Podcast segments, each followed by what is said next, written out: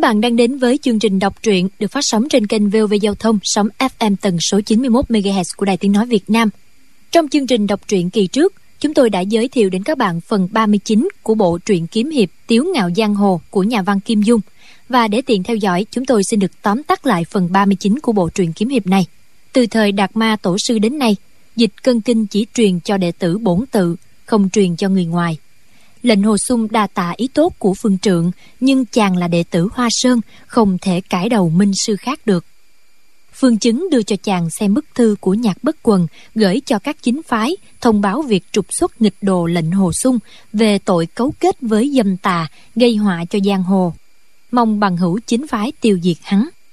Lệnh hồ sung bùng lên chí khí quật cường, bậc trượng phu phải ngang nhiên sống giữa đời, không cần nương tựa ai để cầu an chàng bái biệt hai đại sư, rồi bước nhanh ra khỏi thiếu lâm tự.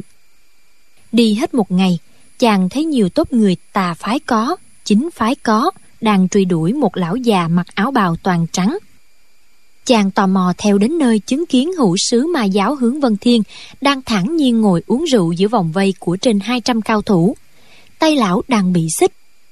Thấy chuyện bất bình ra tay tương trợ, chàng bước vào liên thủ với hướng lão lão liền dùng thân thủ tuyệt luân phóng người qua bên kia, sợi xích tay cuốn lấy kiếm của một đạo nhân phái thái sơn thảy lại cho lệnh hồ sung. Chàng dùng độc cô cửu kiếm liên tiếp đả thương và điểm kiếm đánh rơi khí giới của bọn thanh thành, thái sơn mà giáo. Nhưng đại âm dương thủ lạc hậu của phái tung sơn, mau lẹ phi thường, đã chụp trúng ngực lệnh hồ sung. Đến lúc chí nguy ấy, chàng bình thản đón nhận cái chết, làm cho lạc lão khâm phục ngưng phát kình ra tay tha mạng cho lệnh hồ sung.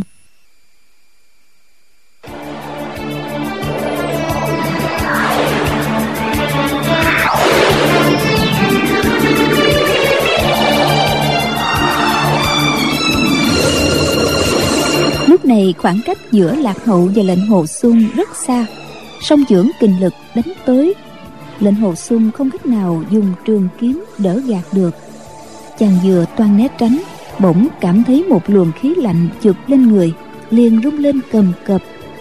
Chưởng lực song chưởng của lạc hậu không xuất ra đồng thời, một âm một dương. Trước khi dương chưởng xuất ra, thì âm chưởng đã đánh vào cơ thể.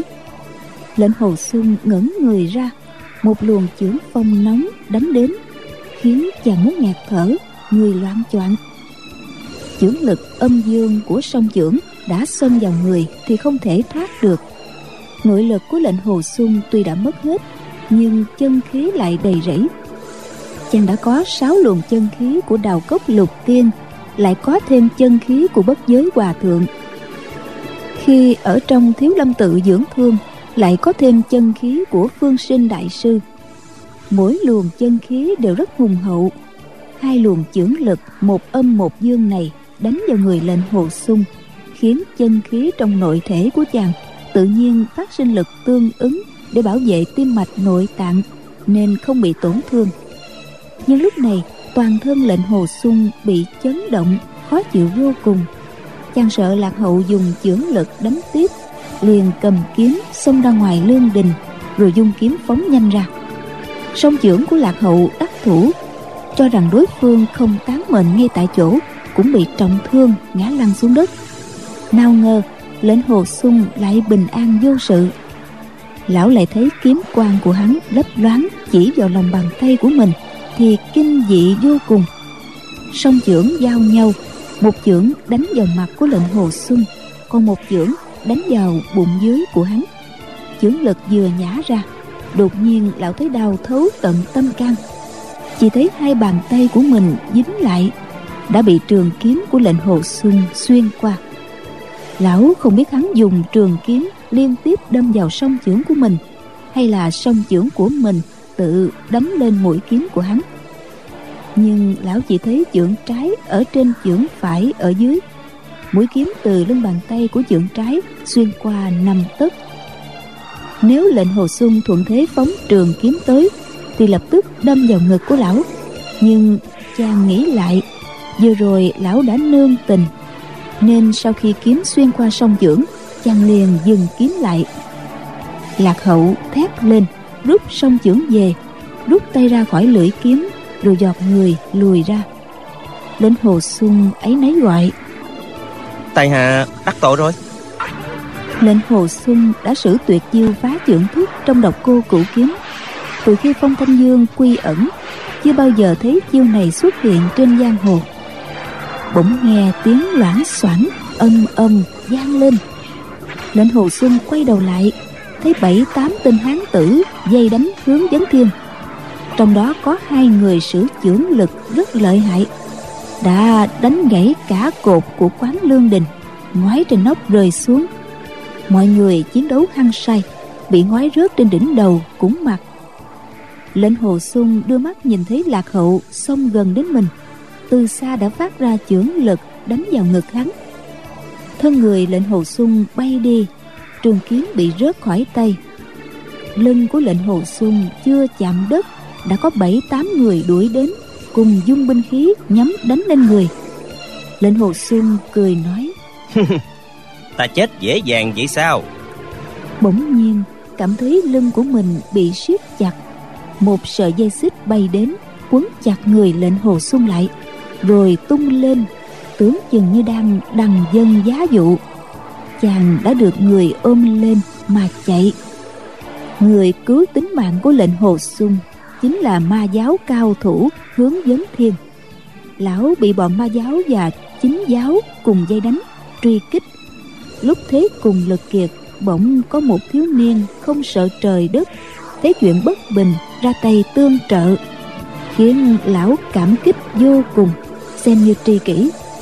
Lão vừa thấy lệnh hồ xuân thất thủ, thì biết thiếu niên này tuy kiếm pháp rất cao thông, nhưng nội lực lại kém cỏi. Bị cường địch dây đánh như vậy thì rất nguy hiểm. Cho nên một mặt lão đối phó với địch nhân, một mặt lại để ý đến tình huống chiến đấu của lệnh hồ xuân. Khi thấy lệnh hồ xuân bị đánh văng ra, lão liền dung dây xích quấn lấy hắn, phóng đi như cuồng phong hướng dẫn thiên triển khai khinh công nhanh như ngựa phi trong khoảnh khắc lão đã chạy được mấy chục trượng. Ở đằng sau mấy chục người chạy như bay đến chỉ nghe mấy chục cái miệng la lối ỏm tỏi. Hướng dẫn thiền trốn rồi hướng dẫn thiền trốn rồi. Hướng dẫn thiền tức giận. Bỗng quay người lại xông về trước mấy bước. Những người đuổi theo giật mình kinh hãi vội dừng lại có một người công phu hạ bàn còn non nớt, chạy nhanh quá không dừng lại được, cứ lao thẳng về phía trước. Hướng dẫn thiên dung chân trái lên, đá trúng gã, hất ngược về giữa đám đông, rồi quay người chạy tiếp. Mọi người lại truy đuổi theo sau, nhưng ai cũng không dám đuổi hết sức, và khoảng cách càng lúc càng xa dần. Hướng chấn thiên vừa chạy vừa nghĩ. Thiếu niên này với ta chưa từng quen biết, lại chịu hy sinh vì ta bằng hữu như vậy trong tiền hạ tiền âu mà cho thấy. Nhưng những âm hồn của bọn nhãi con cứ bám theo mãi làm sao thoát khỏi bọn chúng đây? Lão chạy một lúc chợt nhớ ra một nơi liền mừng thầm trong bụng. Lão lẩm bẩm. Nơi đó hay lắm. Nhưng rồi lão lại chuyển đổi ý nghĩ. Nhưng cách đây rất xa không biết có đủ sức để chạy đến đó hay không. Không sao. Nếu ta không còn sức thì bọn nhãi con kia cũng kiệt lực. Lão ngẩng đầu lên nhìn mặt trời định phương hướng rồi chạy vượt qua đồng lúa mạch nhắm hướng đông bắc mà tiến. Sau khi chạy hơn 10 dặm gặp một con đường lớn có ba con ngựa chạy lướt qua. Hướng dẫn thiên chửi lên. Tiên sư nó. Lão đề khí lao nhanh tới đuổi kịp sau lưng con ngựa giọt người lên không phóng cướp đá người cưỡi ngựa rớt xuống đất, rồi ngồi xuống lưng ngựa thế chỗ. Lão đặt lệnh hồ sung nằm ngang ngựa, rồi dung dây xích đánh rớt hai người cưỡi ngựa khác xuống đất.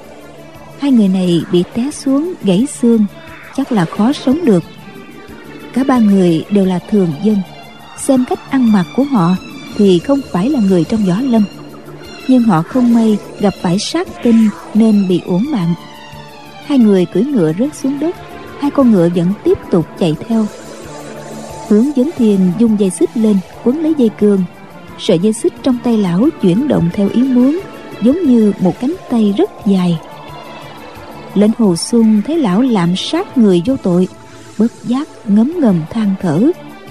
Hướng dẫn thiên cướp được ba con ngựa, tinh thần phấn chấn. Lão ngửa mặt lên trời, cười hô hố rồi nói tiểu đệ những thằng nhãi con đó đuổi không kịp chúng ta đâu. Lệnh hồ xuân cười nhạt nói. Hôm nay đuổi không kịp thì ngày mai chúng cũng đuổi kịp thôi.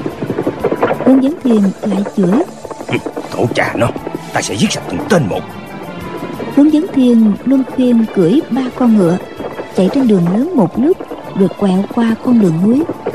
Đường đi dần dần dốc lên sau cùng thì ngựa không đi được nữa. Hướng dẫn thiên hỏi tiểu huynh đệ có đói hay không? Lệnh hồ xuân gật đầu hỏi. Tiền bối có mang theo lương khô chứ? Hướng dẫn thiên đáp. Không có lương khô thì uống máu ngựa vậy.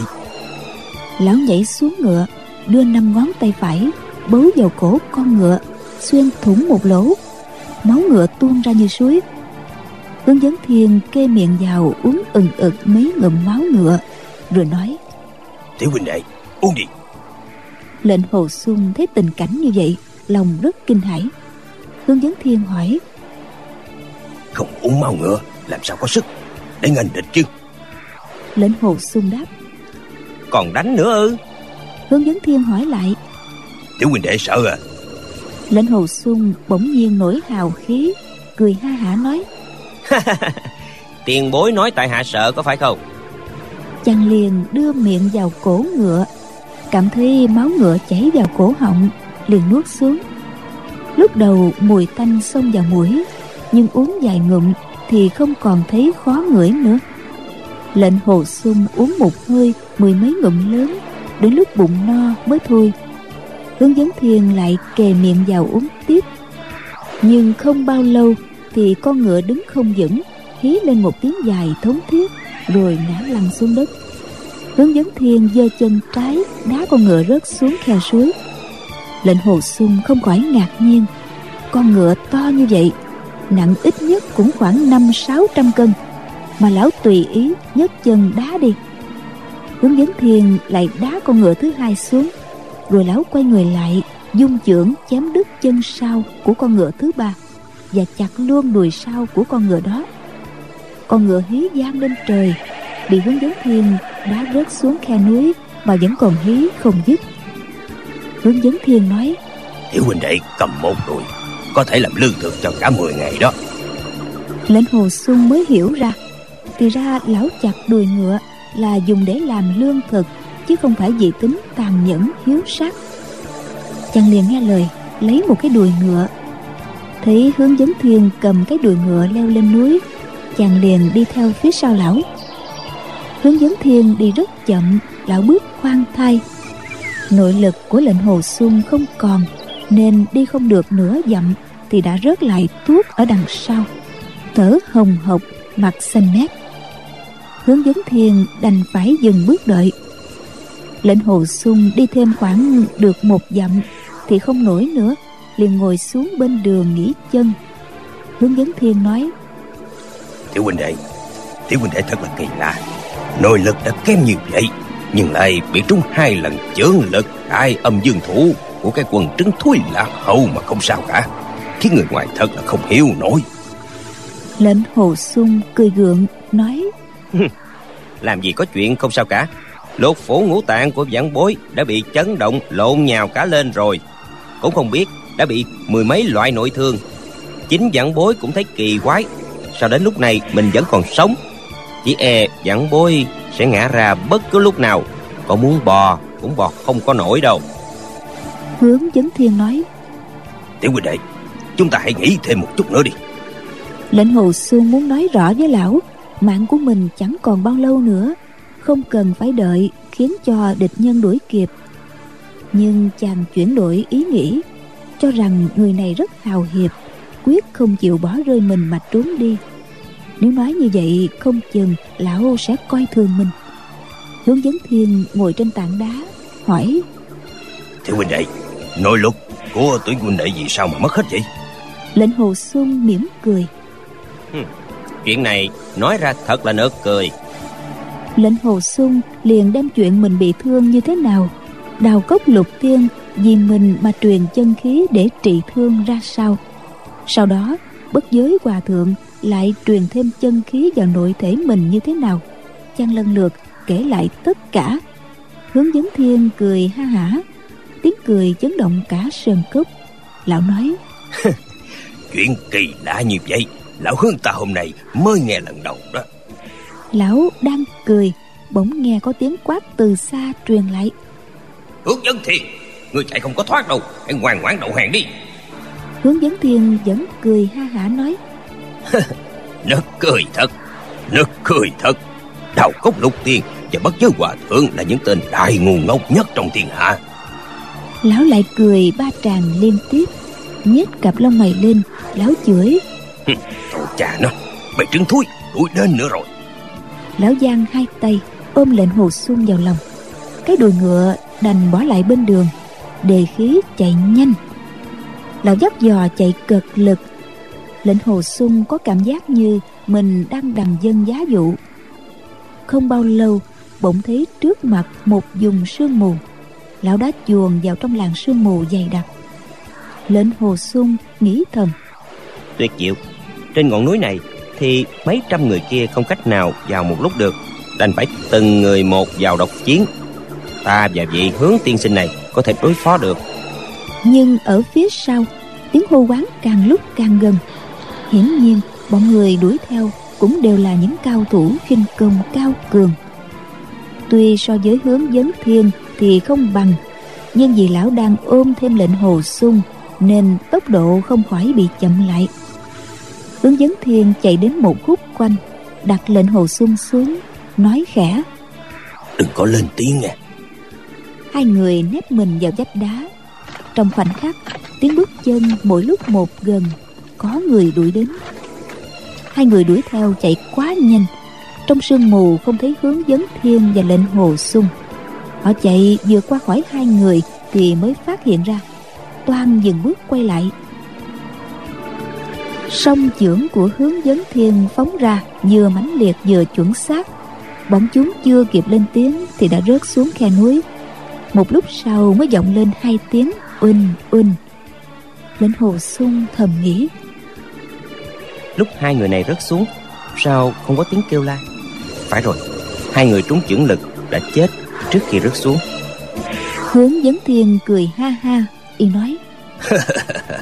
Hai tên khốn kiếp này bình thường diễu gió dương hoài tự xưng cái gì là điểm thương sông kiếm. Kiếm khí sùng thiên mẹ kiếp rớt xuống khe núi. Su khí sùng thiên thì có. Lệnh hồ sung đã từng nghe đến tên điểm thương sông kiếm nghe nói kiếm pháp của hai người này rất cao thâm đã từng giết không ít nhân vật lợi hại trong hắc đạo. Không ngờ họ chết ở đây mà không biết tại sao. Ngay cả tướng mạo của họ chàng cũng chưa kịp nhìn rõ. Hướng dẫn thiên lại ôm lệnh hồ xuân lên y nói từ đây đến tiên sầu giáp còn khoảng 10 dặm. Khi đến đó rồi á thì chẳng ngại những tên khốn kiếp đó nữa. Lão nói xong chạy càng lúc càng nhanh. Có tiếng bước chân phía sau, mấy người đuổi đến. Đường núi đi quẹo qua hướng đông, bên cạnh không có vực thẳm. Hướng dẫn thiên không thể dở lại cái trò núp vách núi mà đánh lén nữa, đành phải đề khí chạy thẳng. Bỗng nghe dù một tiếng, một thứ ám khí xé gió bay đến rất mạnh. Rõ ràng là ám khí có trọng lượng rất nặng. Hướng dẫn thiên để lệnh hồ sung xuống quay người lại y bắt lấy rồi cất tiếng chửi. Ó hà kìa Ngươi cũng hòa mình vào dòng nước đục này ư? Có tiếng người từ trong đám sương mù vọng lại. Ngươi là tai họa của võ lâm Ai ai cũng phải tru diệt. Hãy tiếp một chùy nước của ta. Chỉ nghe tiếng dù dù bất tuyệt miệng hắn nói một chùy mà ít nhất cũng có bảy tám phi chùy ném tới. Lệnh hồ sung nghe tiếng ám khí rít lên thì ngấm ngầm lo lắng không thái sư thúc tổ truyền kiếm pháp cho ta, tuy có thể đánh được bất kỳ loại ám khí nào, nhưng phi chùy này được ném với kình lực lợi hại như vậy. Trường kiếm của ta dù có đánh trúng, nhưng nội lực không còn. Tất, trường kiếm bị chấn động, sẽ gãy mất. Hướng dẫn thiên, hai chân dạng ra. Người cúi về phía trước, nét mặt rất căng thẳng. Không thản nhiên như lúc ở trong lương đình bị quần địch bao vây từng quả phi chùy bay đến trước mặt lão đều tắt hẳn âm thanh. Chắc là đã bị lão thu lại hết rồi. Bỗng nghe tiếng dù dù dữ dội, không biết có bao nhiêu phi chùy cùng lúc ném ra. Lệnh hồ xuân biết đây là thủ pháp mãn thiên hoa vũ, vốn chỉ để phóng những ám khí nhỏ bé như kim tiền tiêu, thiết liên tử. Tiếng phi chùy rít lên trong không khí. Mỗi quả chùy nếu không nửa cân thì cũng một cân. Sao có thể cùng một lúc phóng ra mấy chục quả được? Lệnh hồ sung nghe tiếng phi chùy rít lên.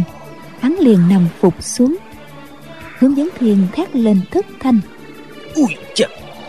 Dường như lão đã bị trọng thương. Lệnh hồ sung kinh hãi cố nhảy lên chắn ngay trước mặt lão vội hỏi. Hướng tiên sinh tiên sinh bị thương rồi ư? Hướng dẫn thiên nói ấp úng. Ta ta không xong rồi người người mau chạy đi. Lệnh hồ sung lớn tiếng nói. Hai chúng ta đồng sinh cộng tử. Lệnh hồ sung quyết không bỏ tiên sinh để tìm cái sống một mình đâu. Bọn người đuổi theo lớn tiếng reo hò. Hướng dẫn thiền trúng phi trụy rồi. Trong làn sương trắng mịt mờ ẩn hiện mười mấy người dần dần tiến đến gần. Giữa lúc này một luồng kình phong mãnh liệt lướt qua bên mình của lệnh hồ xuân hướng vấn thiên cười ha hả. Mười mấy người ở trước mặt lần lượt ngã xuống đất. Thì ra mấy chục quả phi chùy đều bị lão giữ lại ở trong tay. Lão giả giờ trúng chùy bị thương, khiến cho địch nhân không phòng bị, rồi dùng thủ pháp mãn thiên hoa vũ phát xạ trở lại. Sương mù dày đặc, mắt không nhìn rõ, mà tiếng la của lệnh hồ xuân quảng hốt rõ ràng. Đúng sự thực khiến đối phương nghe đều tin, không còn nghi ngờ gì nữa.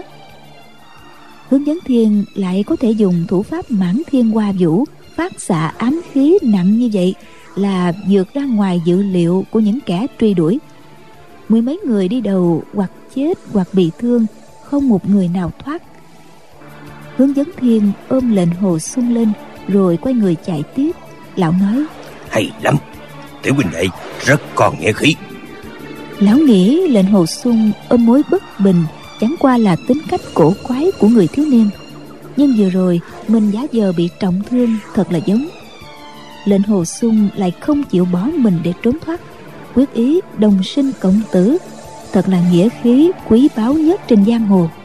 Chạy không được bao lâu, địch nhân lại dần dần đuổi đến gần. Chỉ nghe tiếng dèo dèo bất tuyệt, ám khí liên tục bay đến hướng dẫn thiên trồi lên hụp xuống để né tránh. Người đuổi theo càng đến gần. Lão để lệnh hồ xuân xuống, quát to một tiếng, xoay người xông vào giữa đám đông. Mấy tiếng bóp bóp vang lên. Lão trở lại, trên lưng đã thấy cõng một người. Lão dùng dây xích trên cổ tay mình quấn chặt hai tay người đó. Hướng dẫn thiên ôm lệnh hồ sung chạy tiếp, cười nói chúng ta có thêm tấm lá chắn sông. Người kia lớn tiếng la. Đừng phóng ám khí đừng phóng ám khí nữa. Nhưng bọn người đuổi theo không thèm để ý cứ phóng ám khí không ngừng. Đột nhiên người đó thét lên một tiếng. Chào ui lưng của gã này đã bị ám khí đánh trúng. Hướng dẫn thiên lưng mang tấm lá chắn sống tay ôm lệnh hồ sung vẫn chạy như bay. Người trên lưng lớn tiếng thoá mạ dương sùng cổ. Mẹ kiếp người còn có chút khí. Biết rõ ta ui chà là tình bắn lén. Tổ cha người trương phụ dung gặp phải hồ ly. Người người mướn đao giết người. Chỉ nghe mấy tiếng phù phù tiếng chửi mắng của người đó càng lúc càng nhỏ dần. Cuối cùng không lên tiếng nữa. Hướng dẫn thiên cười nói là chăng sống biên thành là chăng chết rồi. Hướng dẫn thiên quên cả hiểm nguy đề khí chạy nhanh quẹo qua hai thung lũng rồi nói đến rồi. Lão thở vào nhẹ nhõm nổi lên một tràng cười ha hả lòng sung sướng vô cùng. Mười dặm đường núi sau cùng thật là nguy hiểm không biết có thể thoát được sự truy đuổi hay không. Tưởng như cái chết đã nắm chắc trong tay. Lệnh hồ xuân nhìn ra lòng hơi sợ hãi thấy trước mắt có cây cầu đá nhỏ hẹp bắt qua một vực sâu muôn trượng. Cầu đá chỉ thấy được không quá tám chín thước xa hơn nữa thì mây mù dày đặc không nhìn được đầu bên kia. Hướng dẫn thiên nói khẽ trong làn sương trắng có một dây xích sắt đừng tùy tiện dẫm lên nha. Lệnh hồ sung đáp dạ nhưng lòng không kìm được sự kinh sợ. Cầu đá này rộng không quá một thước phía dưới là vực thẳm vốn đã nguy hiểm vô cùng lại bắt qua một sợi dây xích. Công lực của mình bây giờ thật khó mà qua được. Hướng dẫn thiên cởi xích quấn trên tay lá chắn chết ra. Lúc thanh trường kiếm sau lưng gã, đưa cho lệnh hồ sung, rồi dựng lá chắn chết ở trước mặt, yên lặng đợi địch tới. Không đầy thời gian uống một tuần trà, tớp người đầu tiên đã đuổi đến. Có cả nhân vật trong chính giáo và ma giáo. Mọi người thấy địa hình hiểm ác hướng dẫn thiên ở chỗ thế trận quay lưng vào vực thẳm, cũng không dám đến gần. Một lúc sau, người đuổi đến càng đông, đứng ở ngoài năm sáu trượng, lớn tiếng thoá mạ hoặc phóng ra các loại ám khí. Khi hoàng thạch, tụ tiễn tới tấp được phóng ra, hướng dẫn thiên và lệnh hồ sung ở phía sau cái lá chắn. Các thứ ám khí không thể bắn trúng hai người bỗng một tiếng gầm làm chấn động cả sơn cốc. Một đầu đà múa cây thiền trượng xông đến. Cây thiền trượng đúc bằng thép nặng bảy tám chục cân, nhắm đánh vào lưng hướng dẫn thiên. Hướng dẫn thiên cúi xuống, thiền trượng lướt qua đầu lão. Lão dung dây xích lên, quấn lấy hai chân của gã đầu đà. Trong khi lão đầu đà lỡ dùng sức, phóng trượng quá mạnh, không thu lại kịp để chống đỡ hướng dẫn thiên lập tức quay dây xích đã quấn chặt gót chân phải của đầu đà, dùng phép tá lực, đả lực, thừa thế đẩy về phía trước. Cả đầu đà đứng không vững, ngã nhào về phía trước, rớt xuống vực thẳm. Hướng dẫn thiên vừa hất, vừa đẩy. Đã mở dây xích ở gót chân của gã. Tiếng rú thảm thiết của gã đầu đà từ vực thẳm vọng lên, khiến mọi người không ai không kinh hãi, nổi da gà bất giác, tự lùi về phía sau, như sợ hướng nhấn thiên sắp cuốn mình xô xuống vực thẳm. Hai bên giằng co nhau một lúc, bỗng có hai người vượt đám đông xông ra. Một người tay cầm song kích, người kia là một hòa thượng cầm một cây nguyệt nha sạn. Đôi kích một trên một dưới nhằm đâm vào bụng dưới và mặt của hướng dẫn thiên, còn cây nguyệt nha sạn nhằm đâm vào sườn trái của lão cả ba thứ binh khí đều rất nặng, lại được vận nội lực thâm hậu, nên lúc tấn công ra uy thế rất mãnh liệt. Hai người xem đúng địa hình tấn công, khiến cho hướng dẫn thiên không cách nào né tránh được, chỉ còn cách dung dây xích đánh đỡ.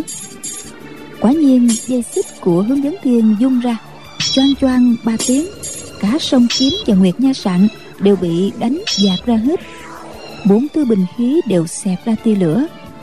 Đây là cách lấy mạnh, đánh mạnh, không thể lấy kỹ xảo để thủ thắng.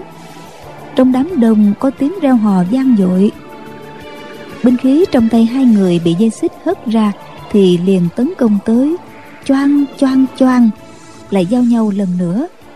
Hòa thượng và hán tử đó đều loạn choạng. Ngược lại, hướng dẫn thiên vẫn đứng vững vàng lão không đợi địch nhân lấy hơi, đã khoát một tiếng thật to, dung nhanh về xích đánh ra. Hai người với binh khí gạt đỡ. Binh khí chạm nhau ba tiếng chát chúa. Hòa thượng gầm lên một tiếng liệng cây nguyệt nha sạn, miệng phun máu tươi. Còn hán tử giơ cao song kích, nhằm đâm vào hướng dẫn thiên. Hướng dẫn thiên ưỡn ngực ra, không đỡ, không gạt. Chỉ cười ha ha song kích đâm đến ngực lão cách khoảng nửa thước, bỗng nhiên rủ xuống. Hán tử cũng nằm phục xuống đất, không nhúc nhích nữa.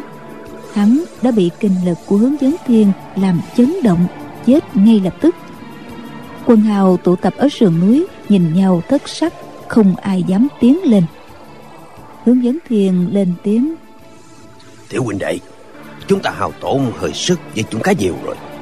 Tiểu huynh đệ, ngồi xuống nghỉ một lát đã lão nói xong liền ngồi xuống hai tay ôm gối ngửa mặt lên trời không thèm liếc nhìn quần hào một cái. Bỗng nghe có người lớn tiếng quát. Yêu tà to gan Dám coi thường anh hùng thiên hạ như vậy ư? Bốn tên đạo nhân cầm kiếm xông tới trước mặt hướng dẫn thiên cả bốn người cầm ngang thanh trường kiếm nói Đứng dậy giao thủ. Hướng dẫn thiên cười khinh bạc lạnh lùng nói Hương mộ Đâu có gây chuyện gì với phái Nga mì của các vị. Một đạo sĩ bên trái nói À ma ngoại đạo Làm hại giang hồ. Ta là bậc chân tu Tuyên dương chính nghĩa Trừ yêu diệt mà Trách nhiệm không đổ cho người khác được. Hướng dẫn thiên cười nói Hay cho quân Trừ yêu diệt mà Trách nhiệm không đổ cho người khác. Sau lưng của các vị Trong đám người đó Có hơn một nửa là người của ma giáo. Sao không trừ yêu diệt ma đi? Đạo nhân kia nói Trù diệt ác ma Đầu sỏ trước. Hướng dẫn thiên ngồi ôm gối ngẩng đầu trong những đám mây trôi lờ lững trên trời ỡm ờ nói Thì ra là vậy. Hay lắm Hay lắm. Rồi đột nhiên lão quát một tiếng thật to giọt người lên. Dây xích giống như con thuồng luồn từ dưới vực sâu nhảy giọt lên, nhằm bốn người quét ngang qua một cái rất mau. Lão ra đòn tập kích quá đột ngột.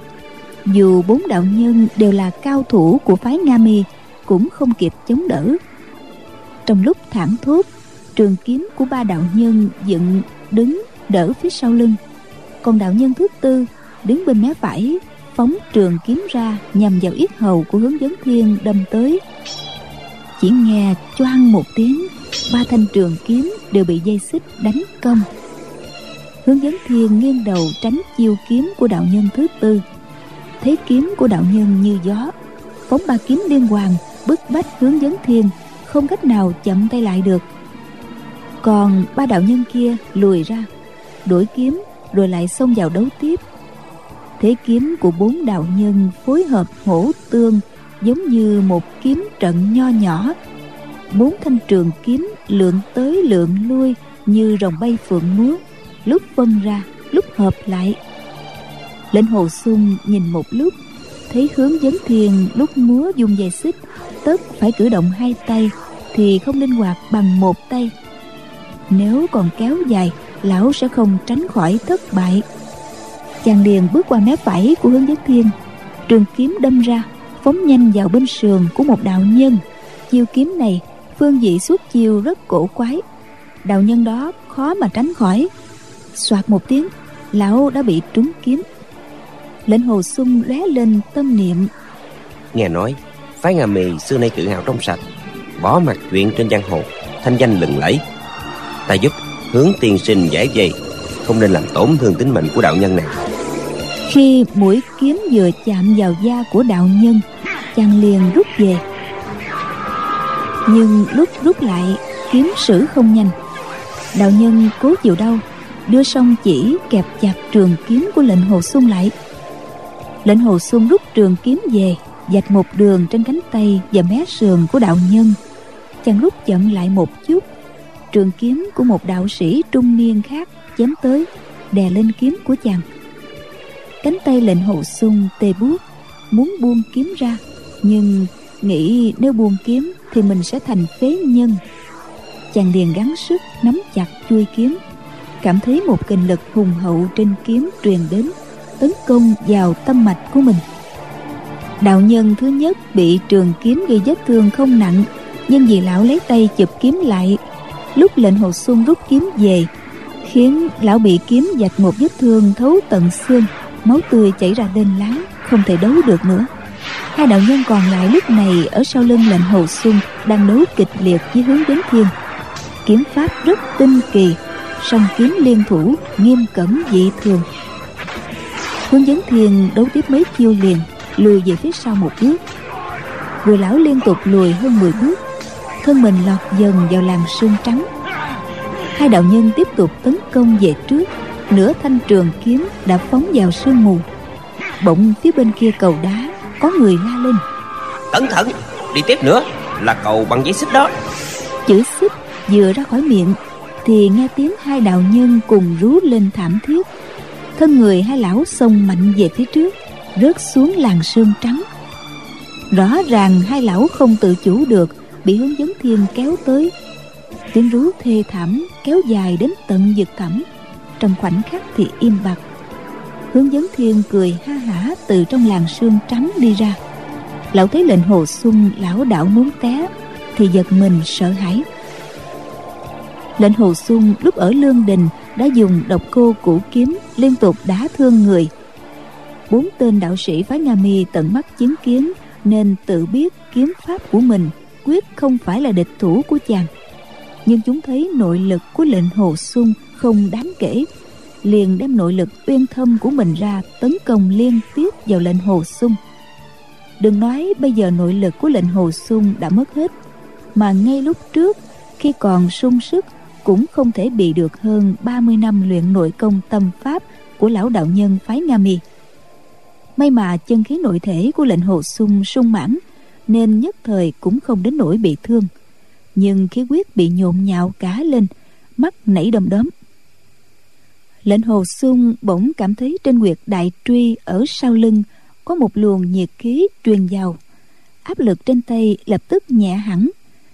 Tinh thần lệnh hồ sung phấn chấn, biết đã được hướng dẫn thiên trợ giúp nhưng chàng liền phát giác, hướng dẫn thiên lại đem nội lực tấn công của đối phương dẫn từ cánh tay truyền qua sống lưng rồi đến hai chân, rồi truyền thẳng xuống đất, mất hẳn đạo nhân phát giác sắp gặp nguy hiểm bèn lớn tiếng la lên rút kiếm nhảy ra sau y quát lên.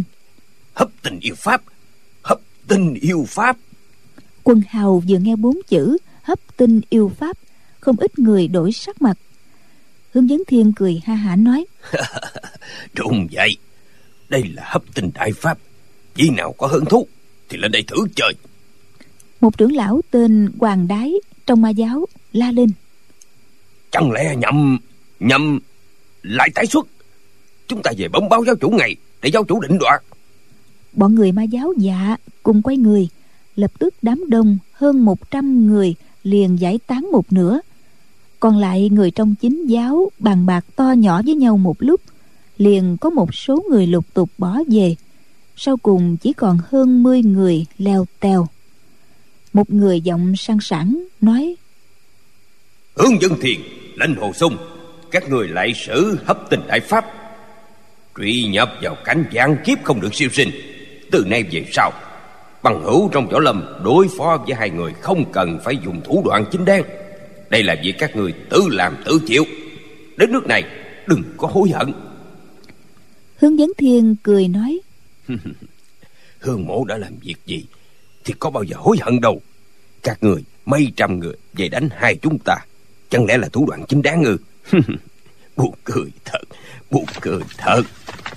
Tiếng bước chân vọng lại mười mấy người còn lại cũng đi hết. Hướng dẫn thiên lắng tai nghe. Biết xác thực bọn địch đuổi đến đã đi xa rồi. Lão nói khẽ. Bọn trộm ma đó nhất định sẽ quay lại. Tiêu huynh đệ hãy nằm lên lưng ta. Lệnh hồ xuân thấy vẻ mặt của lão rất trịnh trọng cũng không hỏi nhiều liền nằm phục lên lưng lão hướng dẫn thiên khom người xuống, chân trái từ từ đưa ra, lần mò leo xuống vực thẳm. Lệnh hồ sung hơi kinh hãi, thấy sợi dây xích của hướng dẫn thiên dung ra, quấn chặt vào một gốc cây bên vách núi.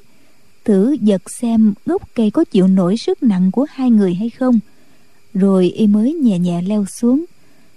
Hai người đu lơ lửng trong không khí.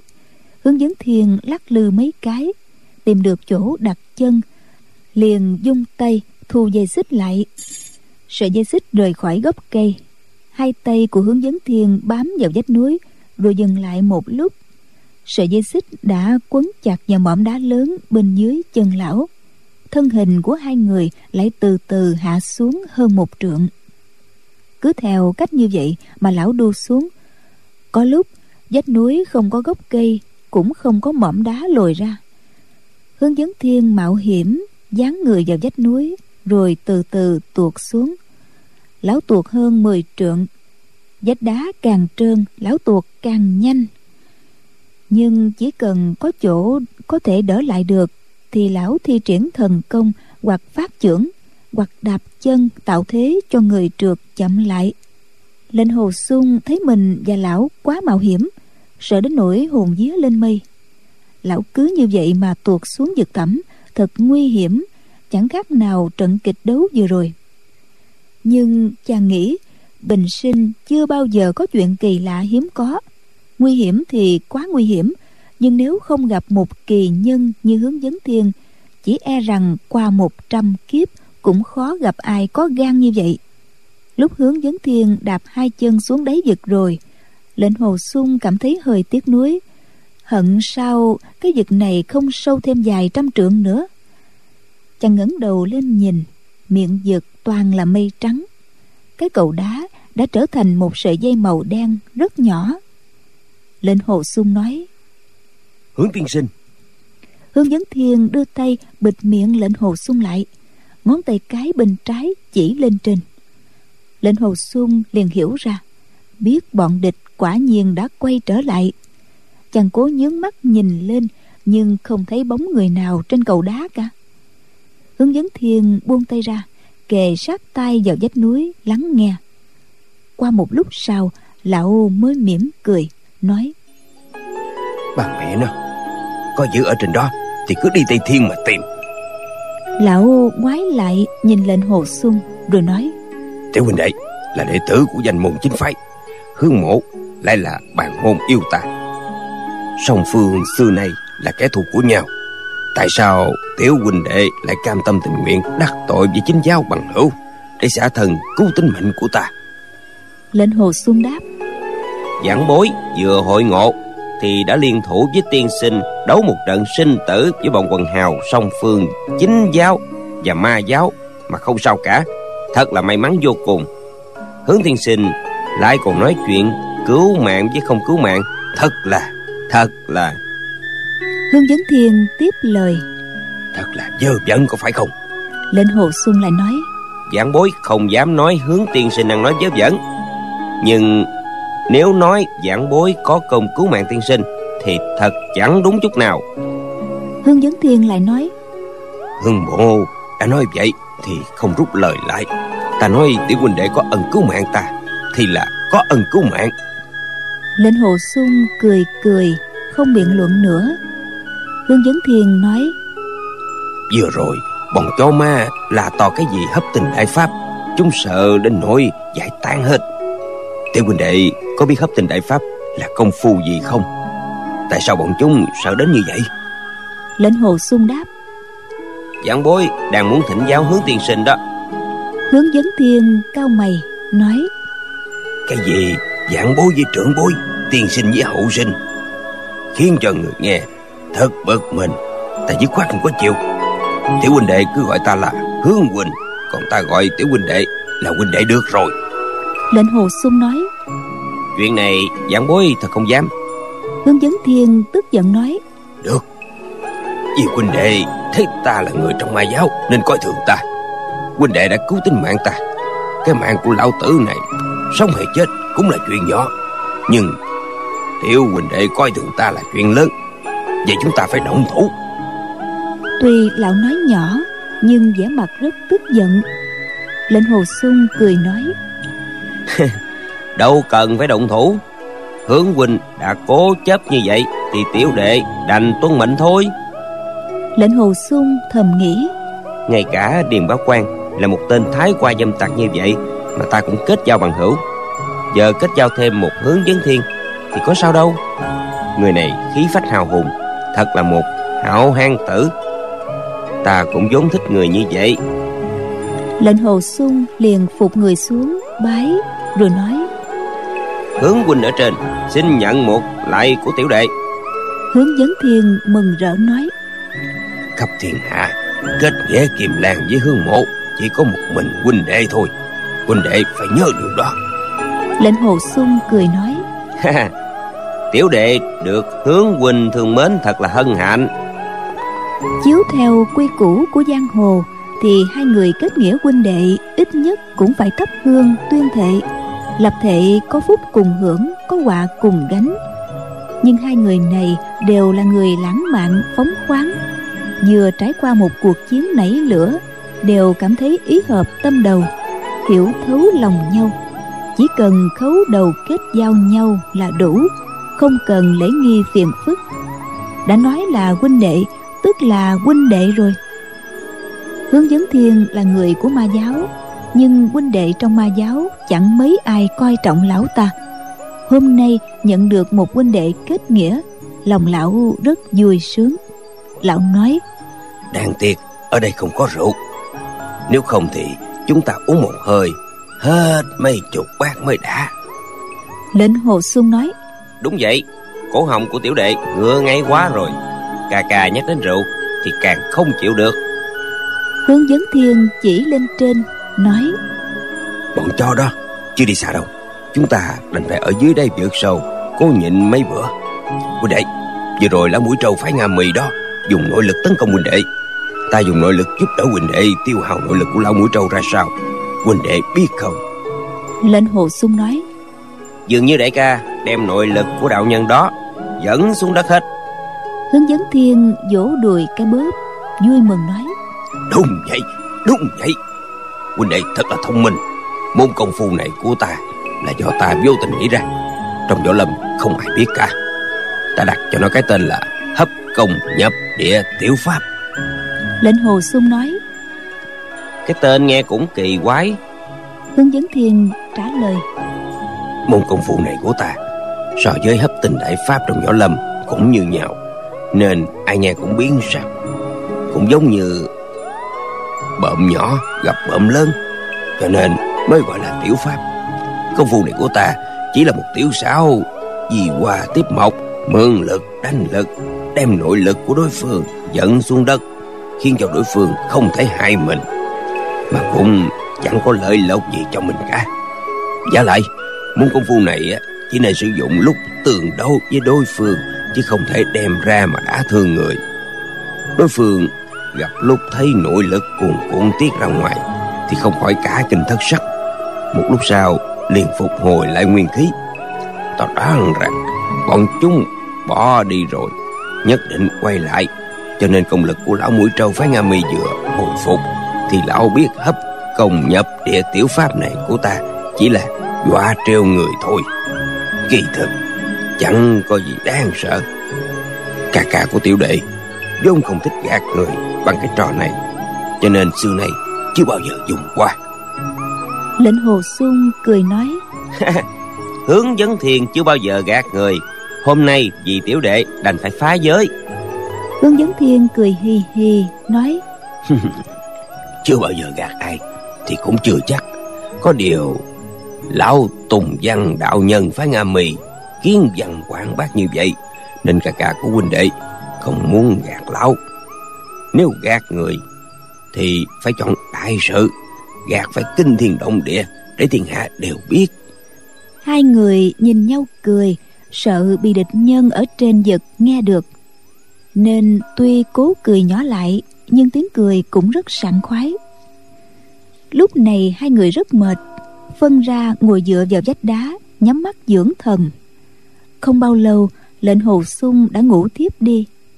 Trong giấc ngủ, chàng bỗng mơ thấy doanh doanh tay cầm ba con ếch nướng đưa cho mình, hỏi, ngươi quên ta rồi phải không? Lệnh hồ sung lớn tiếng nói, đâu có quên, đâu có quên. Cô nương cô nương đi đâu vậy? Hình bóng của doanh doanh bỗng tan biến. Chàng vội la lên cô nương đừng đi ta có rất nhiều điều muốn nói với cô nương. Lại thấy đau thương kiếm kích tới tấp đâm đến. Chàng thét lên một tiếng rồi tỉnh lại. Gã hướng dẫn thiên cười hì hì hỏi mơ thấy tình nhân có phải không? Muốn nói rất nhiều điều có phải không? Mặt lệnh hồ xuân đỏ lên không biết trong mơ đã nói những gì mà lão nghe được. Hướng dẫn thiên nói huynh đệ nếu huynh đệ muốn gặp lại người tình thì phải dưỡng thương cho khỏe trị khỏi bệnh mới có thể đi tìm cô ta. Lệnh hồ xuân ủ rũ nói tiểu đệ tiểu đệ chưa có người tình giả lại thương thế của tiểu đệ trị không có khỏi đâu. Hướng dẫn thiên nói ta thiếu nợ huynh đệ một lần cứu mạng tuy là huynh đệ nhưng lòng ta vẫn còn ấy nấy. ta phải trả một cái mạng cho huynh đệ mới được. Ta dẫn huynh đệ đi đến một nơi. Ở đó nhất định có thể trị khỏi thương thế cho huynh đệ. Tuy lệnh Hồ Xuân chẳng bàn gì đến chuyện sống chết, Nhưng không thể thản nhiên khi nghe hướng dẫn thiên nói, Thương thế của mình có thể trị khỏi. Nếu lời này từ miệng người khác nói ra, Thì chưa chắc tin được. Nhưng hướng dẫn thiên tài trí hơn người Gió công lại cao cường. Ngoài Thái sư thúc tổ Phong Thanh Dương ra Bình sinh chàng chưa thấy ai như lão. Lão chỉ nói phớt một câu Mà rất có trọng lượng khiến lòng chàng vô cùng hưng phấn. Chàng lắp bắp nói tiểu đệ tiểu đệ.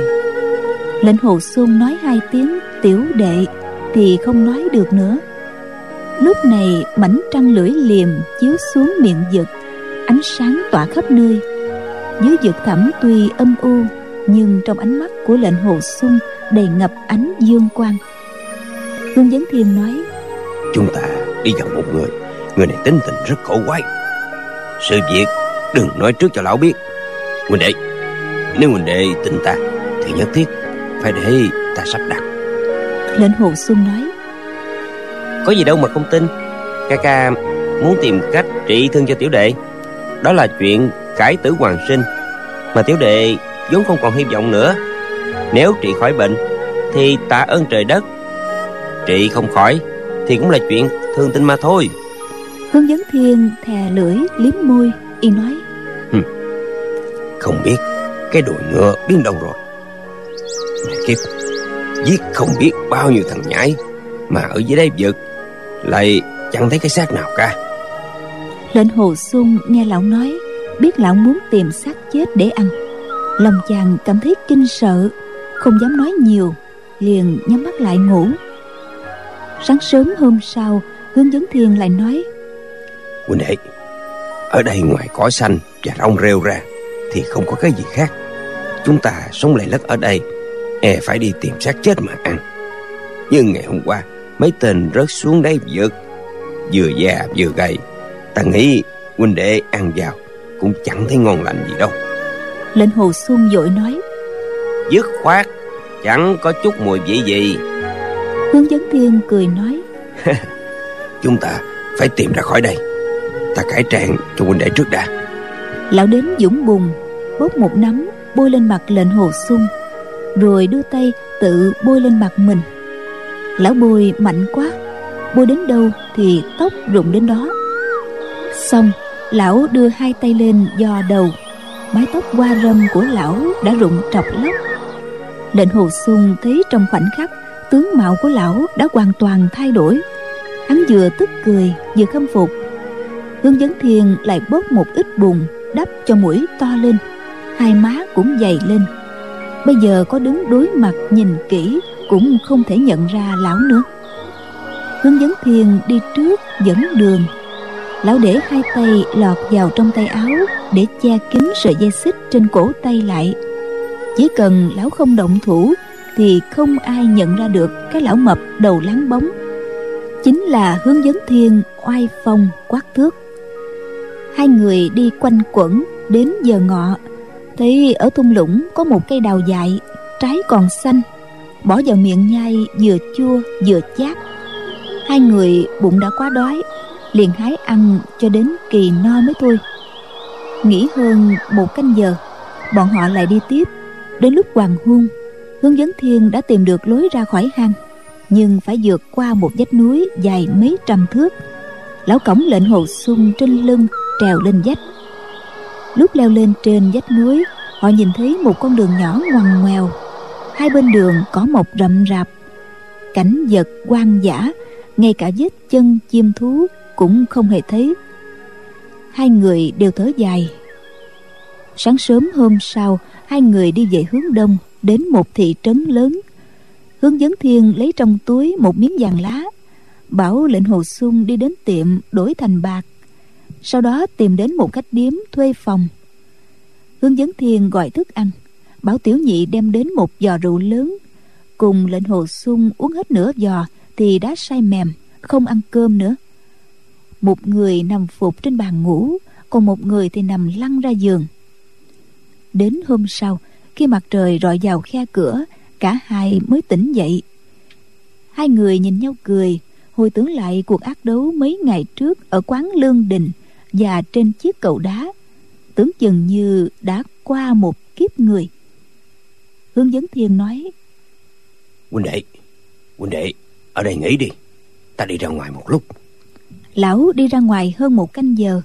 Lệnh hồ sung đang lo lắng sợ lão gặp phải địch nhân. Lại thấy hai tay lão cầm bao lớn bao nhỏ kẹp thêm bên người rất nhiều đồ đạc. Sợi dây xích trên tay lão đã biến mất. Chắc lão đã bảo thợ rèn chặt bỏ rồi. Hướng dẫn thiên mở bao ra bao nào cũng đựng đầy quần áo sang trọng. Lão nói hai huynh đệ ta đều cải trang thành đại phú thương càng ra vẻ phong lưu càng tốt.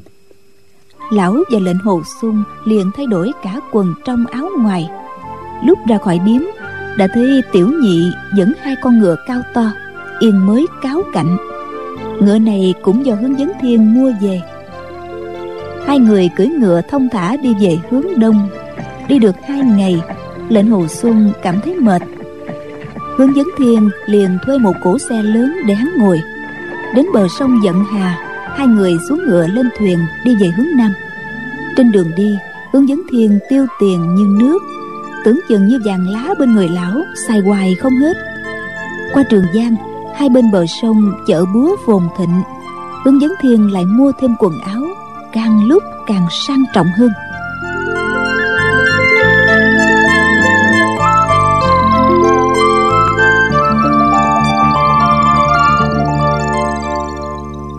Và cuộc đấu này sẽ kết thúc ra sao? Xin mời quý vị nghe tiếp phần đọc truyện vào ngày mai, cũng được phát sóng trên kênh VOV Giao thông, sóng FM tần số 91 MHz của Đài Tiếng nói Việt Nam. Còn bây giờ thì nhóm thực hiện xin được chào tạm biệt quý vị thính giả. Chúc các bạn một đêm ngon giấc.